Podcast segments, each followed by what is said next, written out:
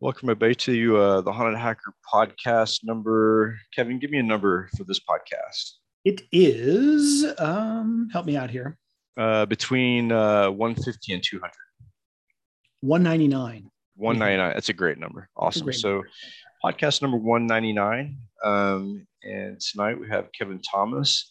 Uh, before we get started, I'll go over a little bit of uh, news and, and what's going on in the community.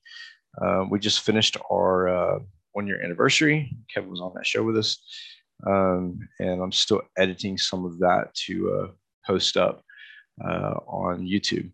Um, other than that, uh, just got done speaking with for DHS, and the next one I believe is going to be for a think tank in Europe, uh, and a couple podcasts coming up um, for other people. Uh, with that, I'll go ahead and get started. Kevin, um, glad to have you on the show. I'm really, uh, I really appreciate you coming on and, and spending Yeah, some time with me on on the weekend. Um, why don't you give us a little bit about your background and who you are, and uh, we'll go from there.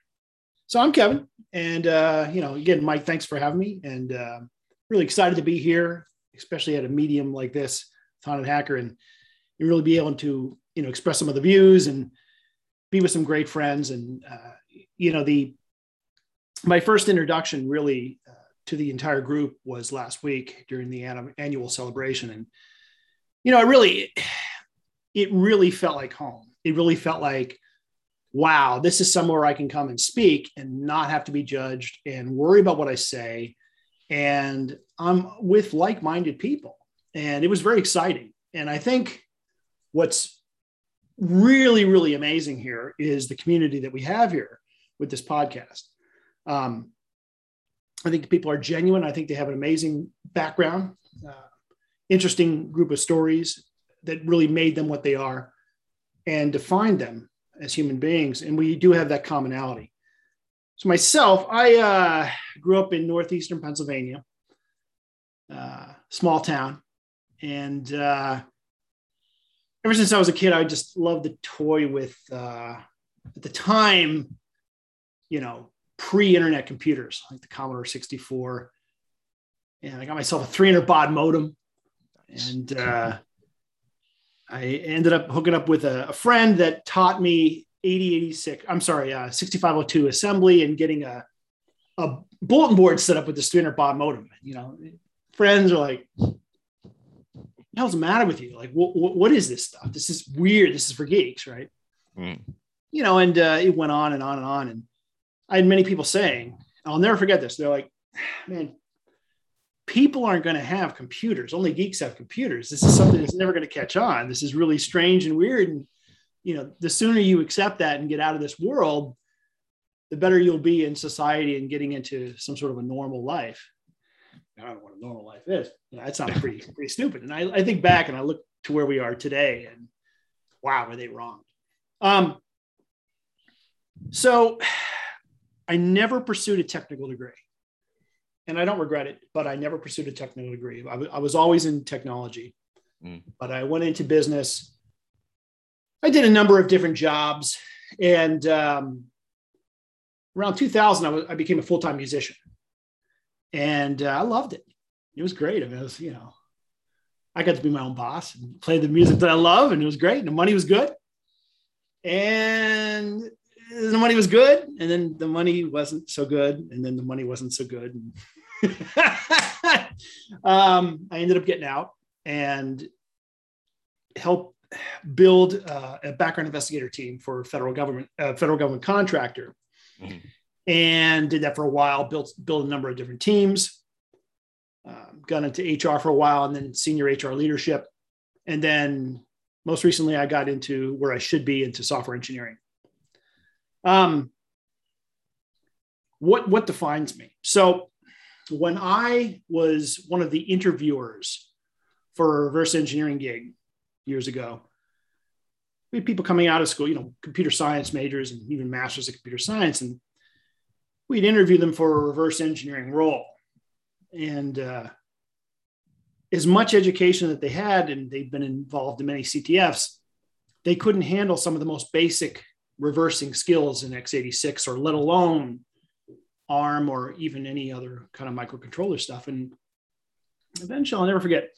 One of the interviewers, interviewees, was like, "Well, you know, I went through school. I did everything I was supposed to do. Um, how do I get started? Why can't I get a job here? Well, you can't meet the LCATs or labor cats. Mm-hmm. You know, but what he said stuck to me. He's like, well, again, I don't get these skills in school.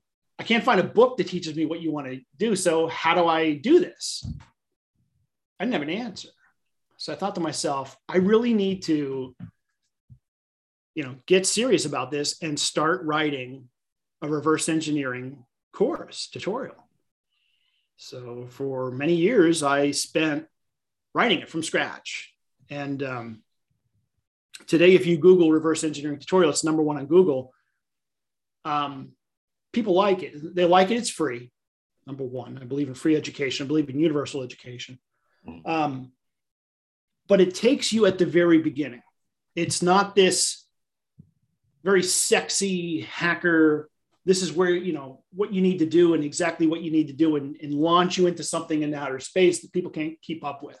Right. It takes you into what is a computer, what does computer architecture look like, etc., etc. But it slowly takes you through a progression, a story um, of how you can actually begin to understand the hardware and ultimately then reverse engineer at a very basic level. Um, so that's where I spent most of my time. Today, professionally, um, I handle the uh, develop integrations from a distributed system for a malware intrusion detection system. Nice. For a division outside of Comcast called BluVector. Mm. And uh, in my free time, I teach. Uh, it's very important to me that uh, I can do what I can to make sure there is opportunity for those that want to get into this field to do what they love. And uh, that's me uh, lecturing for quite some time. And uh, that, you know, that, that's it in a nutshell. That's pretty awesome. Um, so one thing that struck me, I was doing some, some Googling on my own um, of you and, and some of the music. The music is awesome, by the way. Thank you. Um, yeah, so I, I, I, come from a music background as well. I played bass uh, when I was in high school uh, for bands and, and didn't take anywhere, but you know it was really interesting. And now I do some electronic stuff.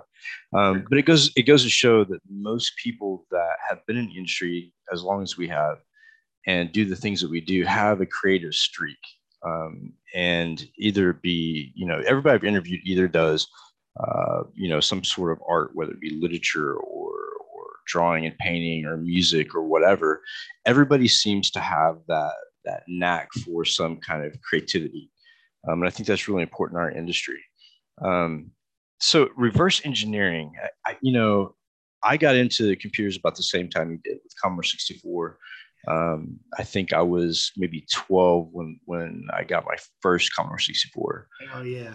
And uh, I'll never forget it. Um, you know, press play on tape and and you know, I had this game that was a psychology game, and you're talking to a therapist, and you know, you're asking her questions, and she's asking you questions. It was just really interesting um, how that that all worked together.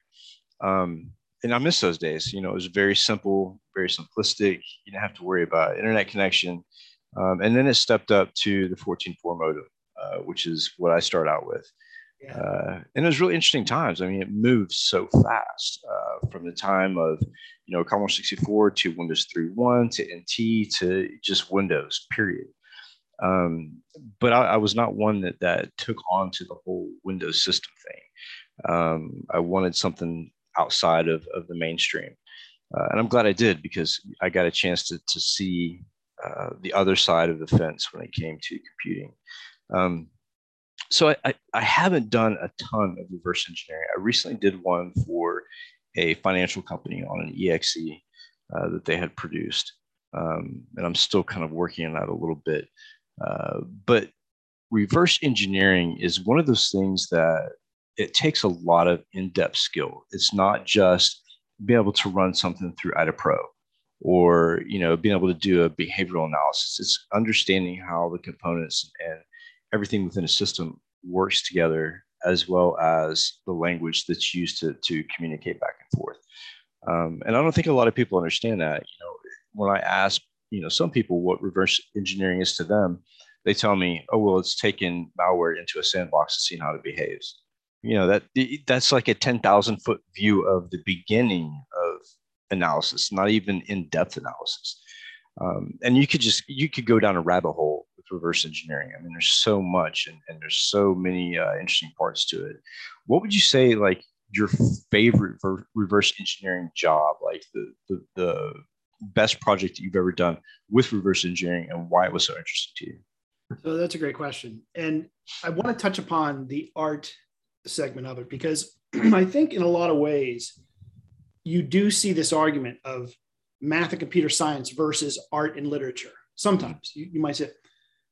So I challenge that notion. Um, the problem is we don't have enough people with the math and computer science that can think creatively because having a great mathematical mind, computer science background is very, very important. But if you can't think creatively, it's going to be very, very hard to reverse engineer. Or even engineering and, and I don't think a lot of people talk about that. Um, so that leads me to your question. I don't mean to get off topic. That's okay. Um, That's probably looking at the SolarWinds attack. So coming from, you know, I'm, I know binaries very well. I know, uh, you know, reversing C in assembly, and I'm feeling pretty confident. This is awesome. And I hear about this SolarWinds thing, and I'm okay. You know, I'm I'm in late in the game, and I'm I want to I want to examine this myself. Mm-hmm. It's a .NET binary. It's a high level language. The, the source code's right out there.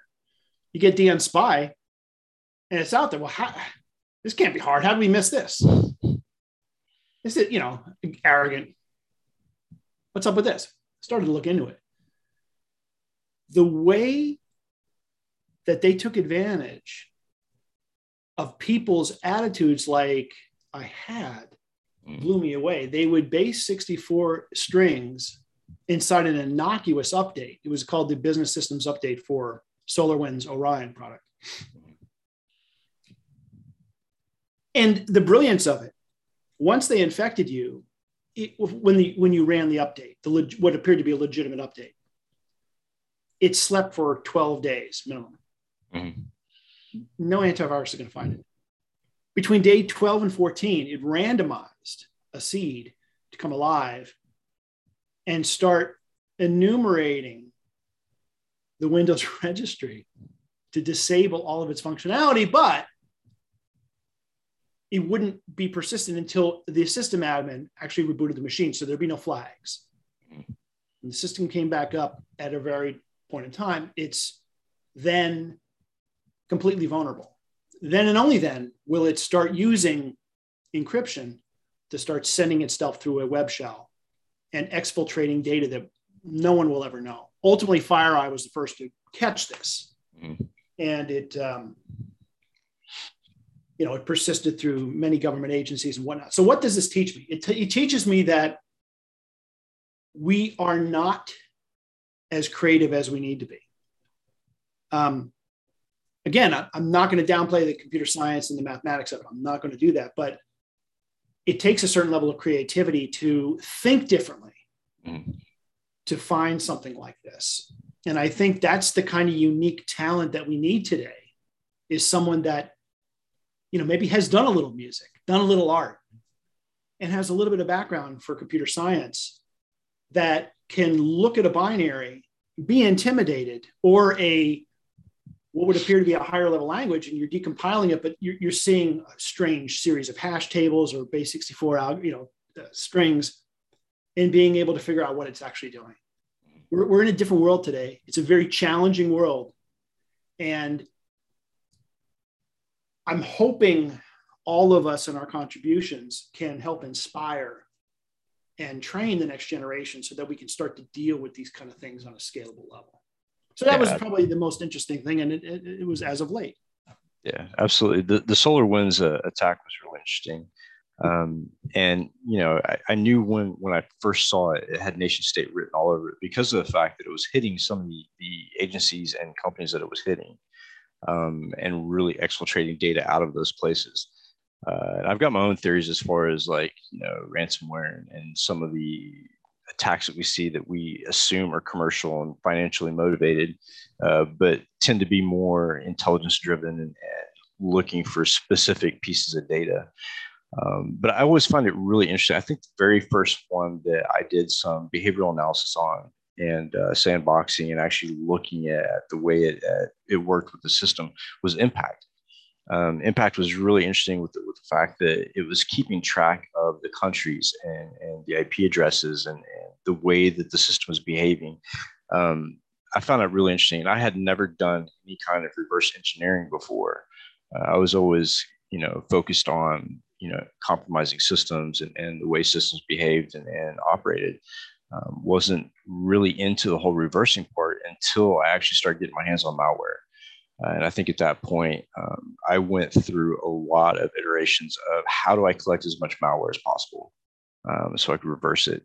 Uh, because within that malware, I was finding attacks, I was finding exploits, and I was finding things that, that I wouldn't normally find in areas that I usually looked.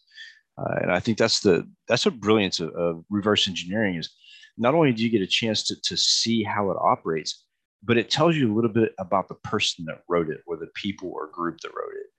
And I think that's super important today because there's so many different groups that are involved in developing these, this software and this code um, that you, you can't really keep a pulse on it unless you know signatures that you're looking for within that code that says, oh, hey, I know that developer. I know that, I know that group. Um, so do you have, do you have any side projects or research projects that, that you do as far as like looking at all the different types of malware and maybe like keeping up with with you know what's coming out and who's who's producing it? Yeah most of that is just pure research and experimentation.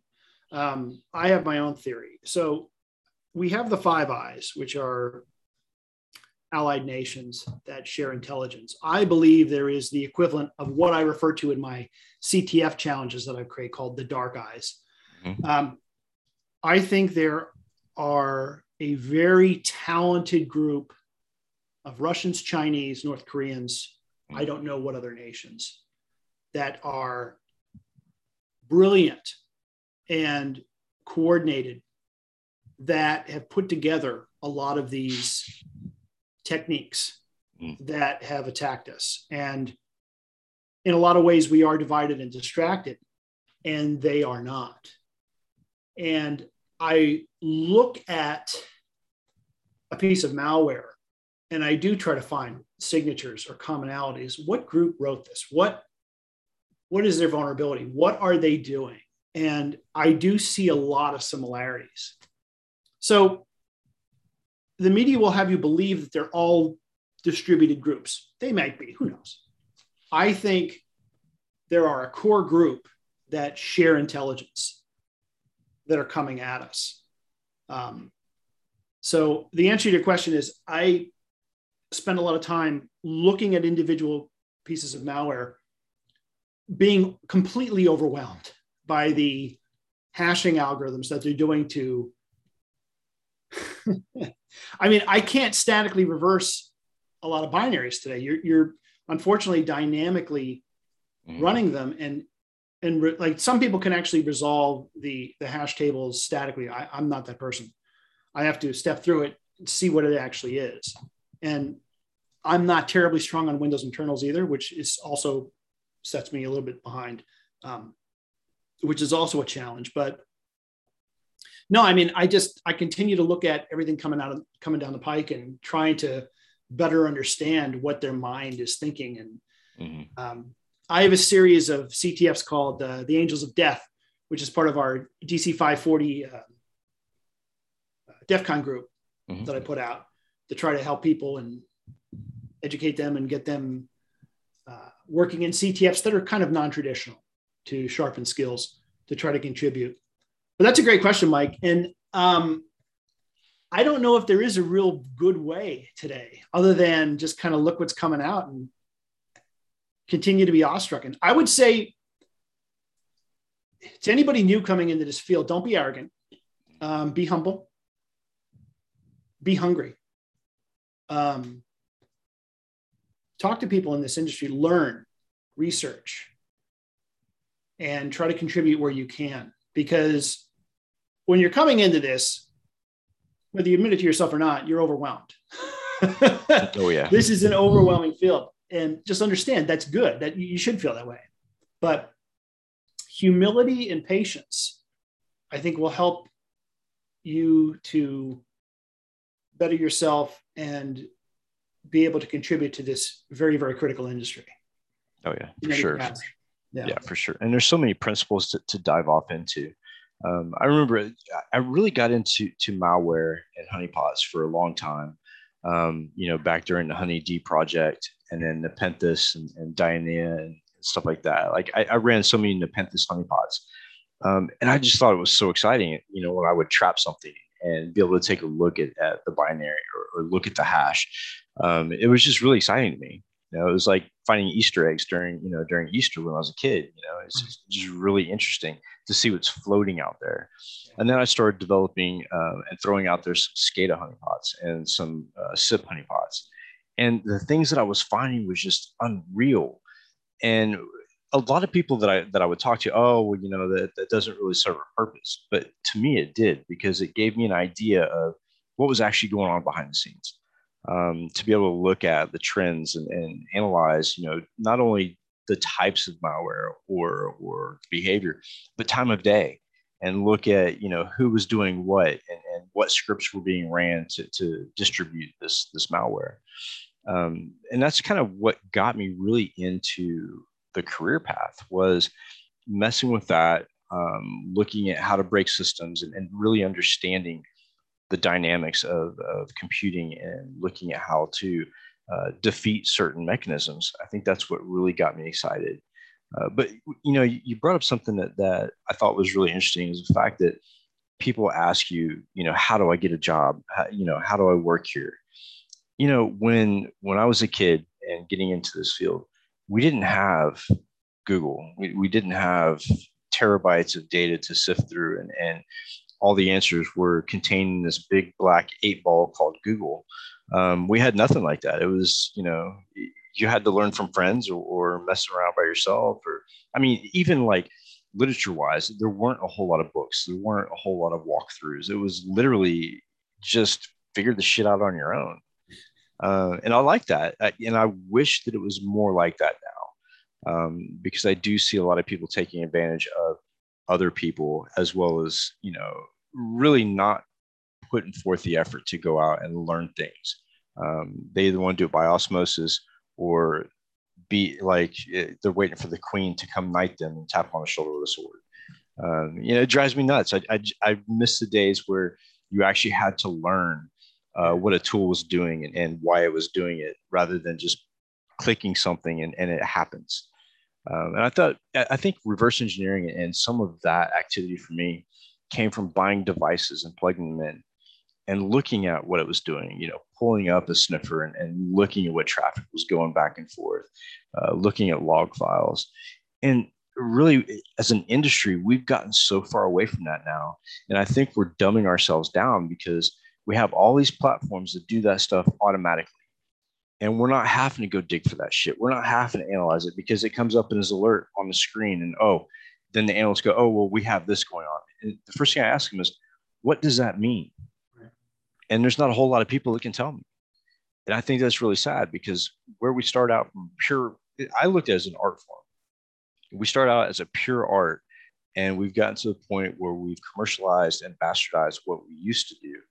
And now it's become this commercial mechanism to where everything is automated but yet we keep preaching education, but we're not enabling that. I don't think.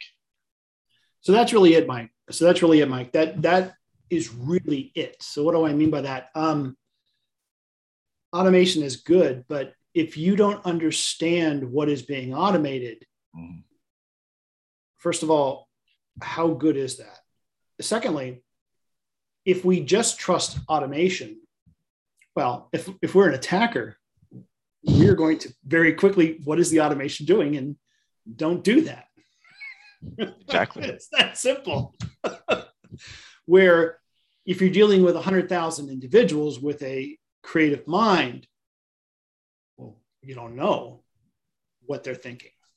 When you look at a half dozen to maybe less than 100 different automation platforms, understanding what their patterns of what they're looking for, it is easier to obfuscate.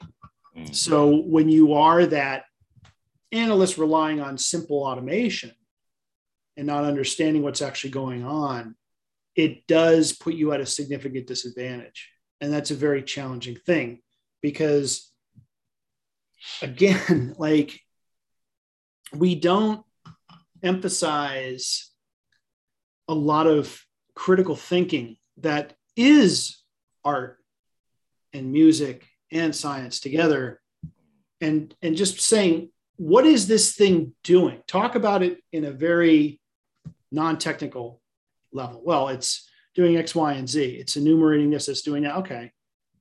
Are these patterns that you've seen before and start talking about it from a, a more abstract um, way rather than just relying on tools to then really generating and pushing forth a mindset of people that it's okay to think outside the box because that's what we need to do if we're going to really combat this. This isn't uh, as, as much as I love engineering, where you're given a set of requirements and you develop on C, Python, Java. Mm. No, this is, you don't know what you're dealing with, figure this out. Very different. And I'm, I'm with you, Mike, because I, I don't think we foster that kind of environment from, for whatever reason. I'm sure that there, there well, there, we, we both know there's many reasons, but right. that's what's going to be our downfall if we don't start training people to think and look at things holistically rather than through the eyes of the tool. Again, automation is good. Automation is good for maybe de-obfuscating some encryption algorithms or um, doing some grunt work when you're doing a static analysis or something, but just relying on something on its own to tell you what you need to be is is uh, that's part of the problem. Oh yeah, big time. Um, and one one thing that that I find a lot of interest in, um, a function, a principle of cybersecurity is uh, incident response, because you, you're doing a level of reverse engineering. You're, you're, you're trying to walk back the steps that the attacker took and, and why he took them and, and where he took it to. Um, and I find that super interesting. It's very physically taxing because you're up for days on end uh, trying to help people out. But the information you get is so interesting. But to get people to, to think like an attacker is another issue I've always had.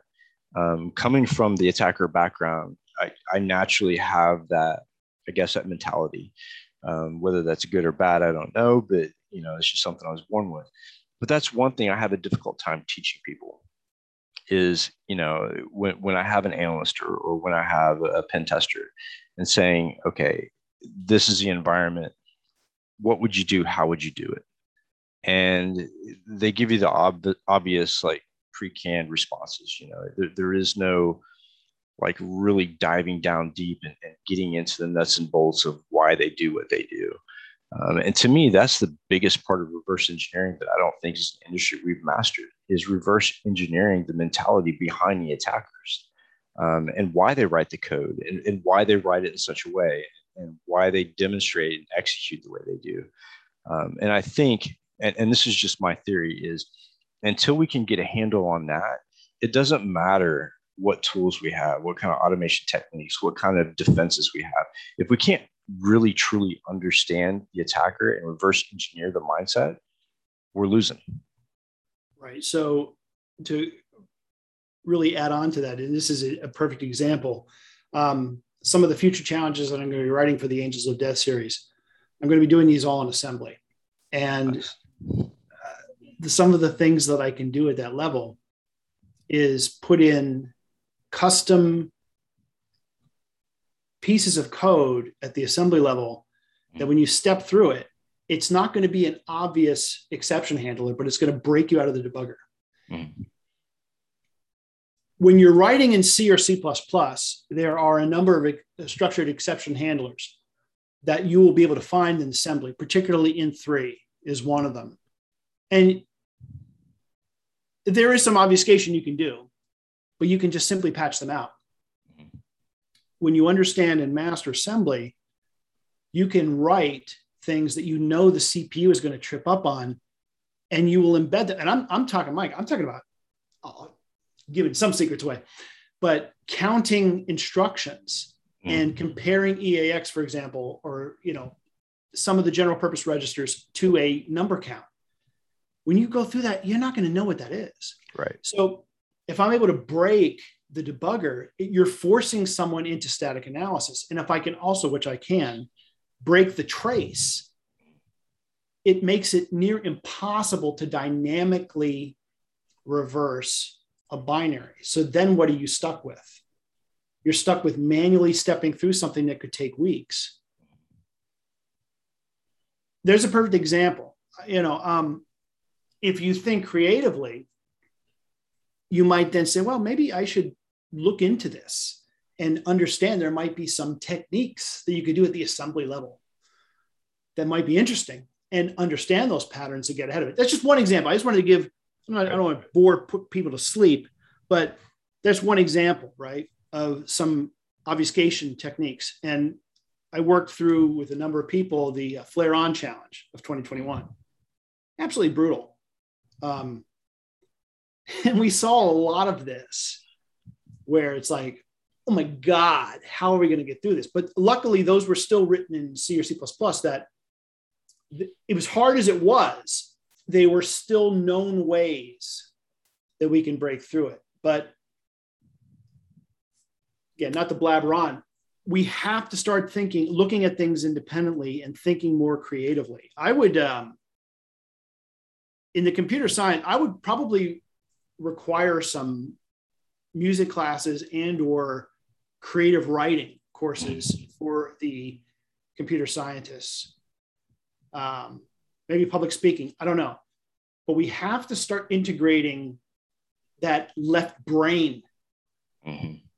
into these curriculums if we're going to win because that's the only way we're going to get through this going forward in my opinion oh i, to- I totally agree so when i was in the military uh, i was getting paid extra money to uh, go to school i was getting like a thousand dollars extra um, and I was taking courses like science courses, um, and then I was taking uh, like literature. I took Russian literature. I took psychology. Um, I actually took a course called the psychology of death and dying.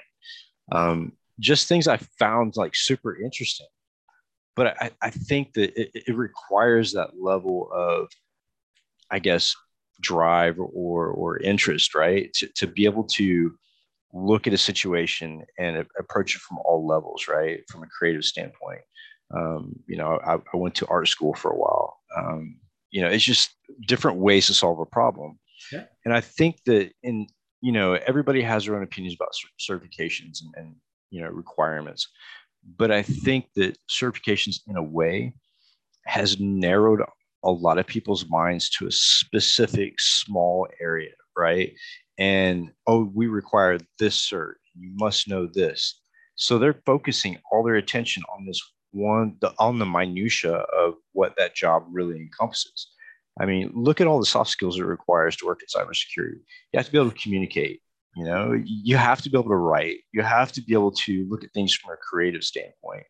Um, but yet all that these companies are requiring are a minimal of a certification so, I mean, at what point do we say, hey, we've micro focused down way too much? And maybe instead of just requiring a certification, maybe we, we require um, some sort of, you know, training program, whether it be arts and literature or science, um, something outside of cybersecurity. Because we have a tendency to think, oh, well, cyber cybersecurity is the end all be all of everything, and, and we just have to focus on this. When really, if we put those skills and, and those those classes and, and that creativity to work, I mean, no telling how good we could be as an industry rather than just focusing on the minutia. So, so case in point. So let's say, Mike, you and I are in, in Moscow and we, we, we've mm. turned, we've turned to color and uh, we happen to be big, big Pink Floyd fans. And mm. um, we understand there is certification Z mm. that makes you a cybersecurity expert in the United States So two things, three things we're going to do. We're, we're going to we're going to drink, okay, and then when, when, we're not drinking, we might sleep a little bit, maybe eat a little bit. Mm-hmm. We're going to learn what those certification is for Z. What are they looking for? What are they teaching? Mm-hmm. And we're going to deliberately go around every single one of those corners, and we're going to have so much fun fucking with them. Yep because they're thinking we're going to play with them though, because we're going to give them breadcrumbs of what they're expecting. And then we're going to have fun as we circumvent them and bring them down paths that they'll never work their way out of. And we might use some our own Pink Floyd references, whatever, it doesn't matter what band, um, references that we're going to have fun with. We're genuinely going to enjoy ourselves mm-hmm. and they're going to struggle. If you bring somebody in with a fresh mindset that maybe doesn't understand the engineering very much. Mm. But this technically sophisticated person is talking through in a non emotional way of what's happening, and they see different sort of things. And if you think creatively, you might actually start to be able to say, These people are screwing with you. They're taking you down this road. This isn't where it's going. Right. Yep. Um, I mean, it's a, it's a far out. It makes sense though. But I, it's right. it, makes total, it makes total sense, you know. Yeah. And, and, as attackers, we do that all the time. Mm-hmm. Um, you know, uh, one of the one of the funnest things I did when it came to hacking was trying to get into a company, right? And I would look at their job job postings and the requirements, and within the requirements, I knew exactly what version of systems they were running based on what they wanted you to know to have that job. So, I mean, they were doing all the work for me. And I would actually go in and interview for the company, right. sit down and quiz them as much as they're quizzing me. And by the time I walked out, I already had a roadmap for the entire network. Right. Um, but people don't think that way. And I, I think that's the a, a huge downfall in our industry. That and you know, I don't know how many certs I've seen that are in English as opposed to I mean, is there a lot of German certification companies? Is there a lot of Russian certification companies? Nobody hears about it, right? right. I mean, I, I, don't I don't go to you know Moscow and, and, and right. get a CEH. They don't need a CEH. Right. But they're so much more well equipped for what they're doing. I mean, if you look at success rate for you know, let's say North Korea, yeah. uh, Russia, when it comes to compromising networks, they're doing something we're not. And I think a lot of it has to do with creativity and the environment. Um, I know in North Korea they have uh, specific units for attackers that yeah, they I, they go ahead. No, I, I was going to say I, I, I, used to remember the unit number. Yeah. There was a unit series of unit numbers that they would focus on that. But you're right, yeah. Yeah, and most of them work under gunpoint. I mean, it's not it's not a job; it's right. a requirement. Like, that's your life. Um, but yeah, I mean, there's certain things in our industry that I completely disagree with, and, and certifications i think is one um, when you go to school you know even start out in like primary school and you move up to uh, you know intermediate high school college you're not taking one course right you're not you're not graduating these different levels by taking just math you're taking everything and it, it requires that to be able to function in an adult world so I, i'm still i've been racking my brain trying to figure out as an industry where we decided that model did not work and that we only take that one course now. I, I think again, it's it's really integrating radically different courses. So you're an art, uh, you you've spent some time with art. I haven't, but I, I know a little bit about art. So if we were to walk into a computer science curriculum at the graduate level, and you and I are rolling in a fake Picasso and a real Picasso, right? Mm-hmm. I don't know the shit what I'm talking about, but you will. So you're gonna, you know, you're gonna make me look good, right? So I'm pointing out some of the differences that I see mm-hmm. between a fake and a real, and other people don't know, right? Like, here's some, here's what a what the real one is. I could be lying to them, mm-hmm. but you would be able to look at the differentials, and it is mathematical. Mm-hmm. It's mathematical. It's not what you would think is math, but it is mathematical. You're analyzing the binary, the painting, mm-hmm. in a way that others may not. and it's again, it's that creativity. Or if you think music, you hear your favorite guitarist or your favorite music. Yes. You will notice a tonality or a guitar signature. Um, like for me, it's ACDC. Like you will hear the signature, and I know what that is. And Or the cadence too, the timing. The cadence, Yeah. and you know, they put deliberate stops in. Um, but this is no different in malware. It's no different. Right. It's no different. Uh, But you would never, you would never hear a computer science curriculum ever talk about anything we're talking about right now. They're like, God, a bunch of crazies. I, I think that's I think that's why I made such quick quick advancement in cybersecurity. It was the fact that I've never taken a computer course. I had to learn the, things by myself and, and through my own discovery and, and really trying to, to understand like to, to try to get to where I thought everybody else was because I put everybody else up here because they had all these degrees and they were so smart. When they talked, it was just so elegant. I was so rough around the edges, and I thought, I'm gonna have to work my ass off to catch up to these guys.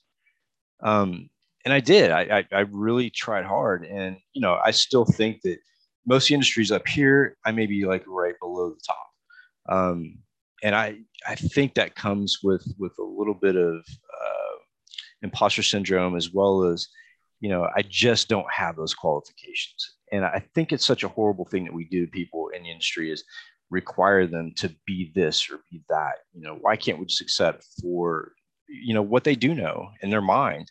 Because to me, I can take somebody who doesn't have a degree, who doesn't have tons of hours of college in computer science, and make them a great hacker or a great defender, just based on how they think. And, and because really, that's all it takes is being able to understand how they process and how they troubleshoot. I remember I went to a uh, interview in Redmond for Microsoft, and it was for a, a position that I was actually I was actually going to be um, a supervisor and a manager of code scrubbers. So they would do the code scrubbing. They would give it to me and say, "Hey, you know, what do you think about this? Do you think it's ready to go and, and you know be released, or should we put it back in production?"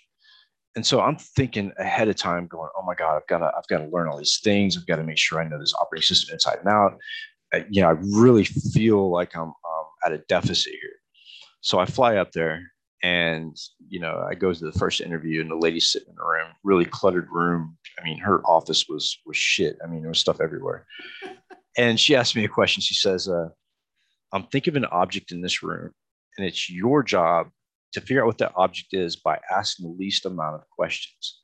And i thought what the fuck have i done? I've i've sat there and poured over these books for for months trying to get ready for this and it has nothing to do with what they're asking but I think that's the beauty in it. Like companies like Microsoft and Google, they don't care what certifications you have. Yes, it's a requirement, but they're more interested in how your mind works. And I, I think that as an industry, we've completely lost that. Um, you know, we, we look at, we're getting very binary. We're looking at if you don't have a degree, if you do have a degree, if you have a cert, if you don't have a cert, it's either on or off, one or zero. Um, life's not like that. And the internet is definitely not like that you know the temperament of the internet is definitely not on or off. It's chaos. Right. um, so i mean I don't think we're equipping the the industry for the right type of defender or the right type of scientist. I think that you know we're falling behind in that. Um, and I, I don't know what the answer is. You know we have we supposedly have a skills gap um, but i think the real skills gap is the hiring process. I, I don't think it's the actual people. I think it's the requirements um, you know, and I preach about this all the time when when I look at an entry level job that's posted and they want you to have all these certs, they want you to have all this experience, and this is for an entry level job. Like, what happened to, you know, why don't you come on and spend 90 days learning what we do, and we'll let you go and see how you do. You know, there's no more of that. They they want a for sure answer. Can this job be completed by this person? And you know, it, failure is part of, of success. And I think companies have forgotten that too. So let's let's break that down a bit. So let's say I'm getting a, a degree, whatever degree, and a series of certs. So it's a, a degree and series of certification. So Mm. I get the training to make sure that I pass these tests. Mm. I may learn, I may not. Who knows? I don't know. You may learn, you may not. Who knows? But once I get to that threshold, I sit, I sit my ass down on the couch comfortably, mm-hmm. Open up myself a big bag of nachos, and I'm just going to town and I'm watching people like you struggle, mm-hmm. looking at people like me saying, I should be, I'm not saying me and you, but I'm talking in right, general. Right. You've achieved this, you should be this. Mm. There's an arrogance that comes with that, and there's a hunger that comes from humility. Mm-hmm. You're right because it's the people that are out there struggling to try to get to that level and they're going through non-conventional means yep they're going to be thinking differently they're going to be forced to act differently and manipulate differently and evolve differently than the person that was given a certain track mm-hmm. so the person that's in job a and you're trying to get to job A as well, you may not get there because you didn't play that game. And ultimately, this person's getting their ass handed to them in the job mm-hmm. because they aren't thinking creatively anymore. Or maybe they never thought creatively to begin with. Today and going forward, we're going to be dealing with drones that are going to be mm-hmm. delivering packages, not people. It's unfortunate. We are going to be dealing with drones that are going to be assassinating people. Mm-hmm. We are going to deal with automated weapons and automated personnel of, of, of I, who knows what that looks like automated vehicles mm-hmm. that are going to the future like it or not is going to be very very different it's going to be very very technical but if we're going to start thinking about a defense we have to start thinking creatively mm-hmm. on how we can get creative solutions to that. So, you know, just try to, without getting into a, a long lecture series, um, I just wanted to point out that mindset. I am like you. We're hungry to learn. I want to learn. I want to keep learning. I'm hungry to learn. I'm humble. Um, I want to keep learning. I don't know everything. I get into a new situation and I'm overwhelmed, and I admit it. Oh, yeah. But I want to learn and I want to think creatively. You know, when I'm when I'm looking at a challenge, I'm thinking about music, I'm thinking about art, I'm thinking about all sorts of shit mm. that you know may drive my mind here or there, but you know, I'm like, oh, wait a minute, that's very similar. That kind of thing. Oh, maybe that's applicable here rather than just staying on focus and checking off boxes. Mm. Um, I don't know if we're going to get there, Mike. I don't know. I don't know how or what we do to fill the engineering gap. Mm. But a lot of it is in hiring, and people don't want to take a chance on someone that's an unknown. Right. Or, or not orthodox, you know, they're, they're unorthodox right. and, and, they come from a background that, that may have a challenge or, or hurdles. Um, one, one thing that you pointed out, the drone, um, I watched, well, actually read about the UK is going to have the first driverless drone to transport people from point A to point B and it's like a helipad and they're building it in london in canary wharf which was like not very far from where i was living. Um, and they're so far ahead. Like I, I, just you know when i see that and i'm like you know i remember when i was a kid watching the jetsons was my favorite cartoon as a kid. Yeah. and i remember the, the cars and the robots and all the shit. And and here it is you know 20 years later and i'm like man this shit's really happening. Like my dream cartoon is coming real. Like it's becoming real. Uh, I watched I watched a show today. Um, uh, I may have downloaded or pirated it. Uh, I won't admit to it though, uh, but it's called Free Guy, and it, it, you know it has Ryan Reynolds in it, and they, the whole gist of the, of the movie was they were in this game. Um, it's sort of like a Sims game, and all these players were focused on killing all the the NPCs, the non-player characters, right? And this non-player character was AI and started developing feelings developing this this thought of hey i don't want to be an npc i want to be a player i, I want to live. And so he fought against the game maker. It was it was brilliant. And i you know i spent like an hour and a half watching i was just like you know I, I can see stuff like this happening down the road you know? And i think we're at a very exciting time for the industry and for the world in general. I mean the internet brought us closer together whether that whether that is dangerous or, or good or bad or indifferent or all the above. Um, it brought us closer together and made things easier. But at the same time, it's forced people to become more intelligent. It's forced people to develop quicker and develop skills that that we never had to have before. And no telling where it's going to take us. I think it's really exciting.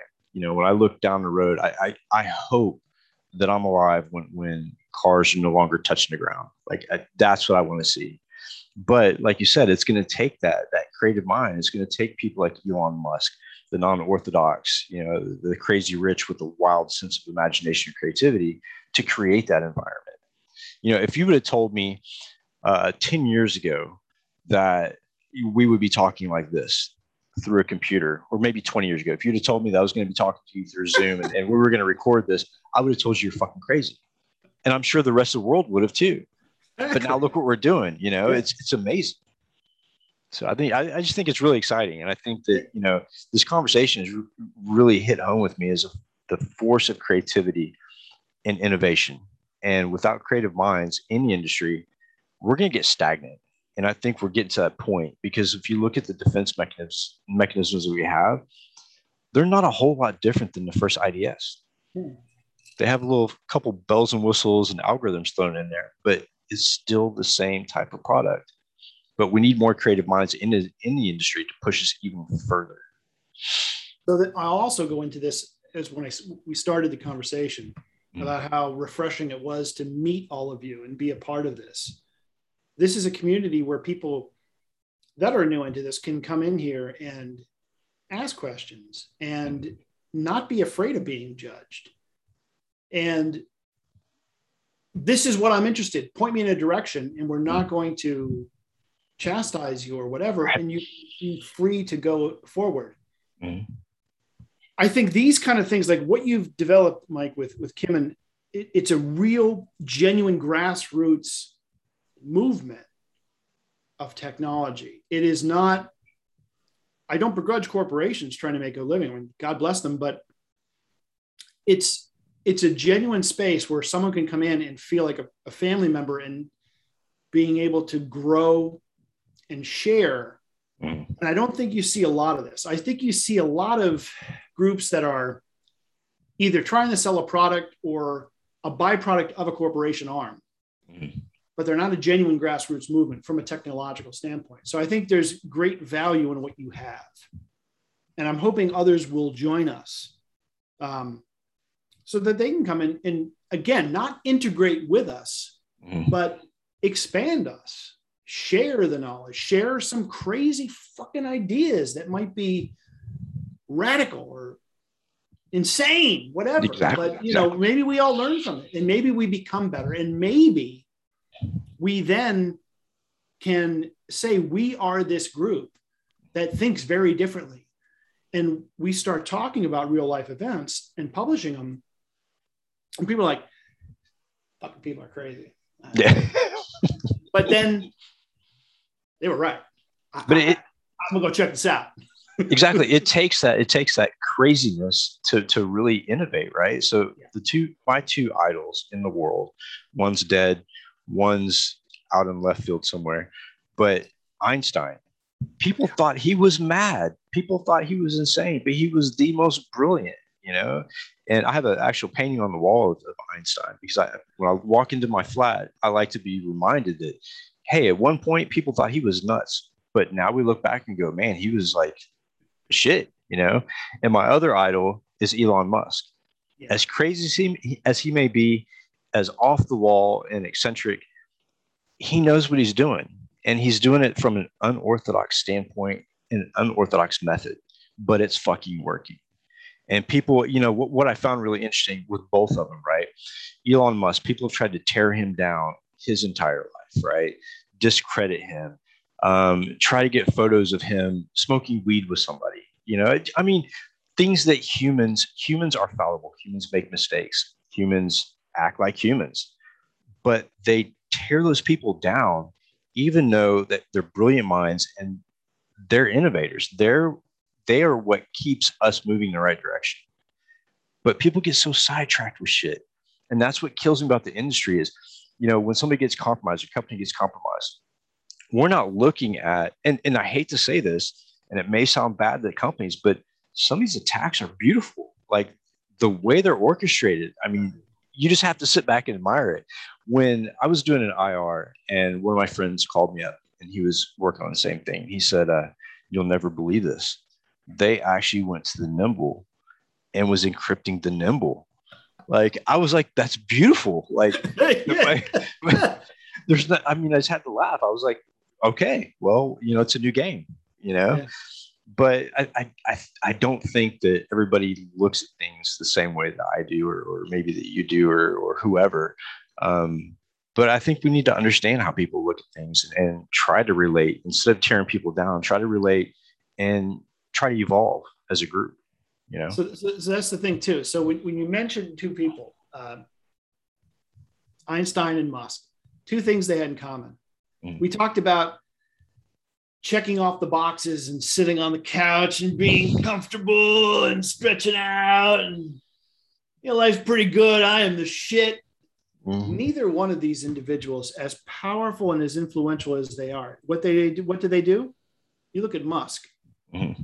he's up at 4 a.m mm-hmm. he has yes. a ritual of learning humbling himself mm-hmm. continuing to learn continuing to progress stay on target, stay focused, keep learning. Einstein, again, same thing, keep developing, keep fighting with Niels Bohr and his, his, his you know, his colleagues, and but keep running the race. Long distance runners rather than sprinters.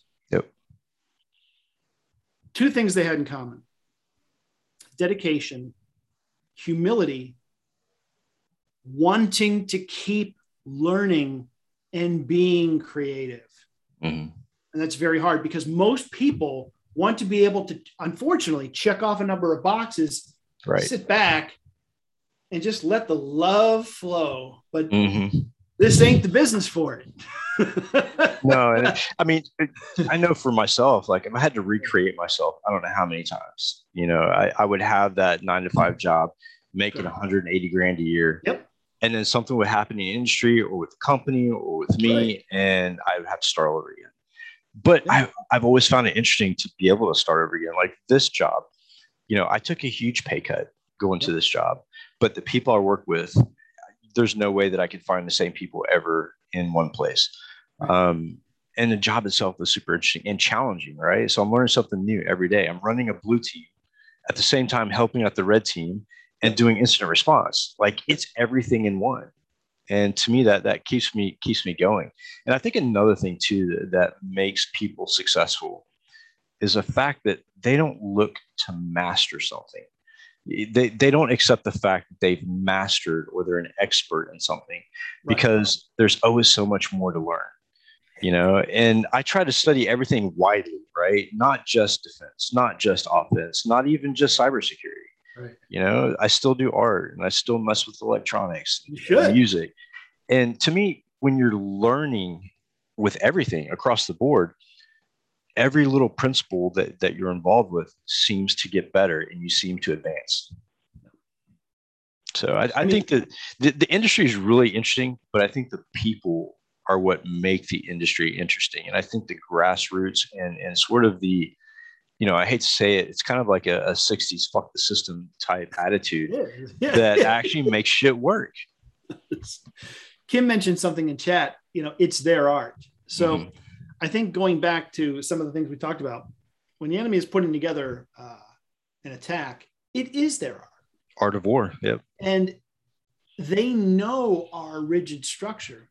And they take great pleasure in exploiting that because mm. they don't have those bounds. They are artists. Yep. But we none of us think of it this way. We think of, you know, they're going to do this and you should expect this and you should you should expect nothing. Right. Expect nothing.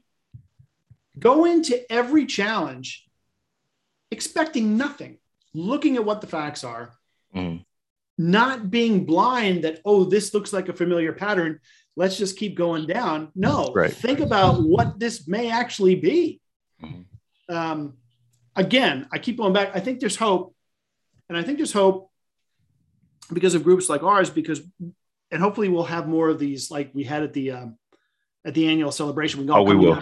bullshit, share ideas, mm-hmm. be crazy, be stupid, um, be inspired by each other, and think differently. Um, I think, again, this is the beginning of how we actually combat this in a real way. Yeah, I agree too. And I think that, you know, you brought up the the one year anniversary and how we all got together. Yeah. And that's something that that I great. think that I mean it was awesome. And I think when I first got involved with like DEF CON, DEF CON used to be that for me. DEF CON yeah. used to be that place. But over time it's become so commercialized. It's become so, I guess, mainstream. Um, that it, it lost that that that original genuine feeling to me you know and i think that you know we were talking during the anniversary you know maybe we'll put something on maybe you know we'll do a haunted uh, conference and just yeah. do it you know here in chattanooga or, or wherever yeah um, and just get together and, and brainstorm and just build shit you know yeah. and that's that's what i enjoy i enjoy like learning what other people are doing you know their research projects and, and asking questions and, and why they're doing it um, I think it's so important to have that camaraderie, but in a non-commercial, non-corporate manner, because corporations and the industry puts things in boxes, and uh, I'm a I'm a round peg, and you can't shove me into a square box. So I, need to be somewhere where I feel free and I can I can create. Um, and I think a lot of people are like that. Uh, but yeah, I, I think it's going to be exciting for the group. Um, you know, we've gone through different revisions and, and rebuilding and, and restructuring and, and, trying to figure out where we're headed as a group. Um, and I, I, think that just this conversation alone has really given me a lot of insight into my own thinking and where I think we should be going. Um, and it's going to take people like us to, to go that direction. Um, it's not going to be, you know, the, the people that are handing out certs and, and stuff like that or corporations. I think it's going to have to be you know people actual genuine people. Um, but dude I, I appreciate you being on the show. Like it's been a blessing. This this conversation we had i think that i've been wanting to have for a long time. I'm, I'm glad you were the person to help me with this. Um, i love your ideas and I, I, think we should have some more offline chats and, and see where we can take this. Definitely. So yeah, i want to thank you and kim for you yeah. know really welcoming me and uh, i'm excited to be part of the family and uh, you know just keep uh, pushing the bar forward. Yeah, absolutely. What the hell happens? Yeah. So before we go, is there anything, any questions you want to ask me or, or about, you know, what I do or about the group or, or anything in general? I think, I mean, I, I think what I'm just really excited to see where we're going to go. Right. Um, I want to see us grow as a family and how we can get others like I take it back to the beginning of our conversation where they were so frustrated in an interview. Like, you're trying to challenge me on things that I've never been trained on. You give me, I'll learn. I'm, I'm not lazy. Just point me in a direction. Let me, you know, how do I learn? Right.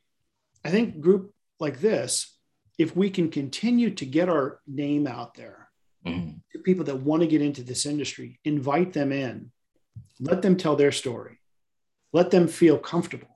Mm. That builds confidence. Then they grow. We learn from each other. I think honestly, that's the solution, Mike. I, I just uh, absolutely, it. absolutely. I think letting people be themselves is, yeah. is key, and understanding that that you know people we're all human. Um, yeah. We may think differently. We may come from different backgrounds. We may not make everybody happy all the time, but we're still okay. humans. And, and, we still have the same goal you know not nothing changes. Um, it's been a pleasure and uh, i look forward to more conversations like this in the future. And uh, that's it man. I really appreciate it. Thank you. Thank you mike. Thank you kim. Talk to you guys soon. Talk to you soon. All right. Take care. Bye-bye.